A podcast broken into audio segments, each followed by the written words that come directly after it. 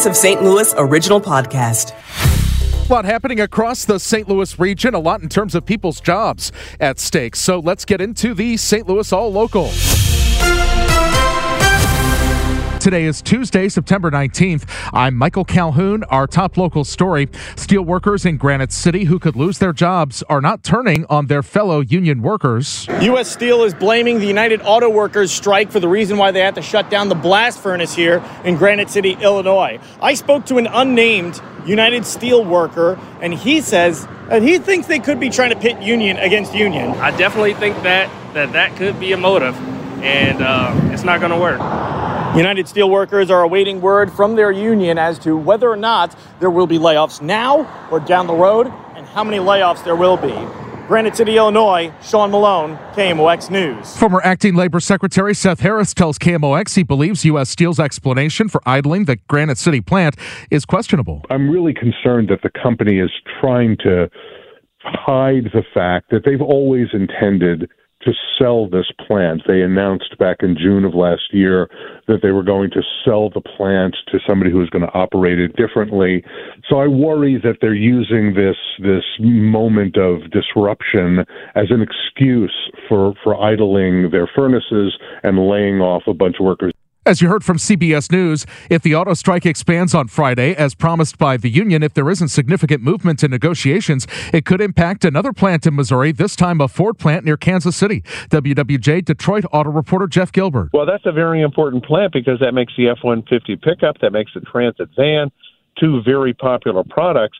And, you know, if they struck the uh, pickup plants, those would really hurt the Detroit Three. Already, GM Wentzville is one of the first three to be impacted. We'll stay stay tuned for much more on this coming up. A group of citizens from several St. Louis City neighborhoods have formed a coalition called Neighborhoods Are for Neighbors, or N4N. They're looking to regulate short-term rentals. Concerned citizen Steve Pona of N4N says the group believes Aldermanic Board Bills 33 and 34 do not adequately address the serious challenges created by short-term rentals. The adamantcy that you're hearing from City Hall is the recognition that short term rentals need some regulation. They need some enforcement tools behind the ordinances in order for this to be an effective economic development tool and an effective uh, balance for residents. N4N wants the legislation to protect residential neighborhood stability and character by limiting the number of short term rentals. That number needs to be reasonable, Pona says, so as not to stretch city agencies' enforcement, and they also want a limited number of the STRs so as not to negatively affect housing availability and affordability in the city. Maria Kina, KMOX News. Republicans and Democrats came together to roll out new election equipment today in St. Louis.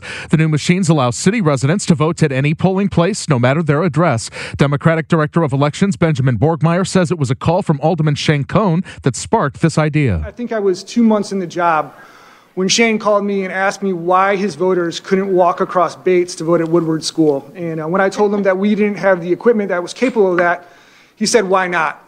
Right? And so that was, I guess, the beginning of this whole journey. Residents in St. Louis County can vote at all polling places. This new equipment was paid for with ARPA funds and cost nearly $2 million. Well, there's a new leader on the ice at Enterprise Center. The Blues have a captain once again. Following the Ryan O'Reilly trade last year, the club did not have a player with the C on their sweater. That will change as the club announces this morning that Brayden Schenn will serve as the captain moving forward. He has been an assistant captain in each of the last three seasons. Robert Thomas, Justin Faulk, and Colton Parayko will serve as assistant captains this upcoming season. Schenn is going into his seventh season with the Blues. Matt Pauley, KMOX Sports. I'm Tom Ackerman. That's one of the most fun games I've ever pitched in my whole life. Certainly will go down as a top three moment for me ever, you know, baseball wise. So, um, glad I got to do it here in front of our fans. Adam Wainwright on winning number 200 of his career. This is how it sounded on KMOX. Short right field. Tommy Edman goes out. He's under it.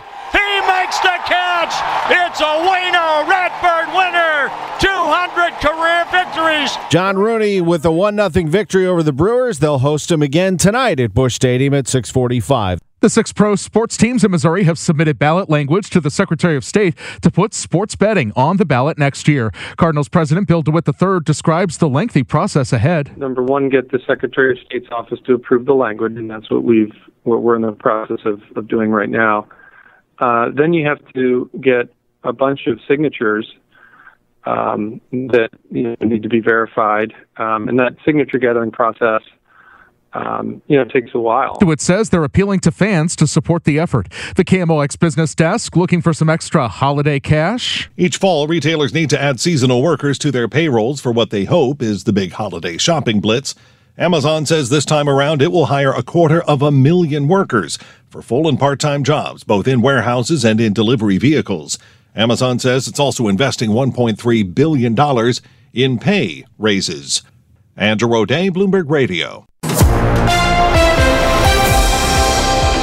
As we continue on KMOX, automakers are scrambling to meet a new deadline that would be Friday at noon when the United Auto Workers president Shawn Fain has promised to strike more plants if there's not significant progress. We are at ground zero already in the St. Louis region for this with the GM Wentzville assembly plant, workers there on the picket lines. Uh, let's take you to Detroit now and talk with WWJ Radio auto reporter Jeff Gilbert. Thank you for being with us, Jeff.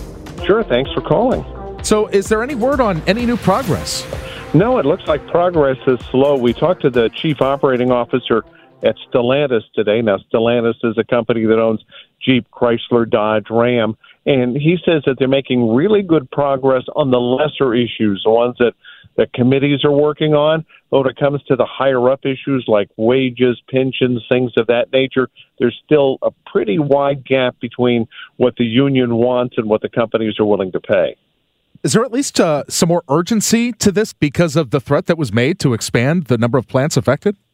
Well, obviously, that was the intent of Shawn Fain, the UAW president, when he announced that to kind of say, okay, look, the pressure is on, the clock is ticking. We've got three plants out now, and on Friday there will be more plants. And, and the, the way he put it is, if I don't see substantial progress. So he doesn't need a settlement by Friday. If uh, they say that they're on track to a settlement, then he may not uh, launch the second strike. But that's the the whole purpose of this strategy to start out at, at one level and then just sort of lift it up as it goes along. Now, we've heard a lot about compensation uh, in terms of salary, working hours, and retirement, but we've also heard a lot about the EV transition and more of a, an existential fear about whether the jobs will even be there uh, to begin with. What's, what's kind of the biggest challenge uh, at this point? There are so many challenges when it comes to EVs. You mentioned one of them that electric vehicles may not need as many people to build them as gasoline powered vehicles. Of course, the car makers say, yes, we still will need people to do batteries and other things, people that are doing transmissions right now. But, but the union is concerned that those battery making people will end up getting a lower wage too. So that that's another concern. And, and the other concern is affordability of EVs. This is a concern on the part of the car makers that uh, you know right now they're already being undercut by Tesla, and if their labor costs go up and Tesla's labor costs stay how they are, they can't afford to match a company like that. So that that's another concern. You know, if this were 20 years ago, we might be talking about uh, whether the strike would expand beyond Wentzville to, uh, you know, Ford Hazelwood or Chrysler Fenton. Uh, but those plants are gone. I imagine uh, the, the, consolidation and, and the pullback from a lot of different territories uh, is also weighing on the minds of auto, auto workers. Well, well, certainly that is a concern, and that's one of the things that the union wants is a ban on plant closings. Uh, but uh, you know, you, you you see a very different auto industry today as well. Twenty years ago, if we were talking about this, it would be shutting down a lot of product from dealers. Well, now you know you'll have dealers without products from the Detroit Three, but dealers for Toyota, Honda, Hyundai, Kia, they'll all have plenty of products. So you know that that's another incentive to get this settled quickly because car makers don't want to lose sales to their competition. Why was Wentzville one of the first three to be targeted? What's what's the significance of uh, the plant that we've got here in the St. Louis Metro? Well, if you take a look at the pattern, uh, all three plants that were targeted make SUVs and small pickups, and uh, it's GM small pickups that are made at Wentzville. On top of that, there are a number of new products at these plants. So that is what the UAW targeted the first time around. These plants might be kind of like in the second tier of most damaging to car makers. So they can amp it up this time. They might strike a full size pickup plant, which would hit car makers' profits even more, or they could strike an engine or a transmission plant, and that would cause a ripple effect and cause assembly plants to shut down. So you can see they're working through their strategy, and it'll be interesting to see if there's no no advancement in the negotiations. It'll be interesting to see what kinds of plants are chosen for the second round. Yeah, so those workers at Ford in Claycomo in Missouri, just uh, by Kansas City, are probably watching this really closely. Well, that's a very important plant because that makes the F 150 pickup, that makes the Transit van, two very popular products. And, you know, if they struck the uh, pickup plants, those would really hurt the Detroit Three. Not right away because they've got some pretty good inventories, but over time. Now, we saw another uh, spillover impact. U.S. Steel has decided to idle its Granite City steel plant. More than 1,000 workers affected. The, the company says it anticipates uh, lower demand for sheet metal because of the auto strike. Is this a, uh, an impact that, that stands up to scrutiny? And are there more impacts like that which we can anticipate? Uh, yes to both questions. Obviously, that does stand up to scrutiny uh, because there's a lot of steel that's used in vehicles, and if you're not making the vehicles, you don't need the steel. But throughout the supply base, you're going to see that from you know companies that make wheels, companies that make tires, companies that make any number of things that go into vehicles. They're not going to need workers because they're not going to be making these parts because the cars aren't going to be assembled. So yeah, there'll be layoffs throughout the supply chain and you get down into the second and third tier of suppliers, there are a lot of those suppliers that are not financially all that healthy. So there's worry that if this drags on, some of those suppliers could end up going into bankruptcy, and that could hurt a restart of the auto industry after the strike. If a certain parts maker goes into bankruptcy, the car makers are going to have to find somebody else to make that part. So you can see how complicated this can become. Well, we'll continue to follow it as the situation develops and as that Friday deadline nears closer. WWJ News Radio, fellow Odyssey station reporter Jeff Gilbert, thank you for being with us on KMOX in St. Louis. Thanks for the call.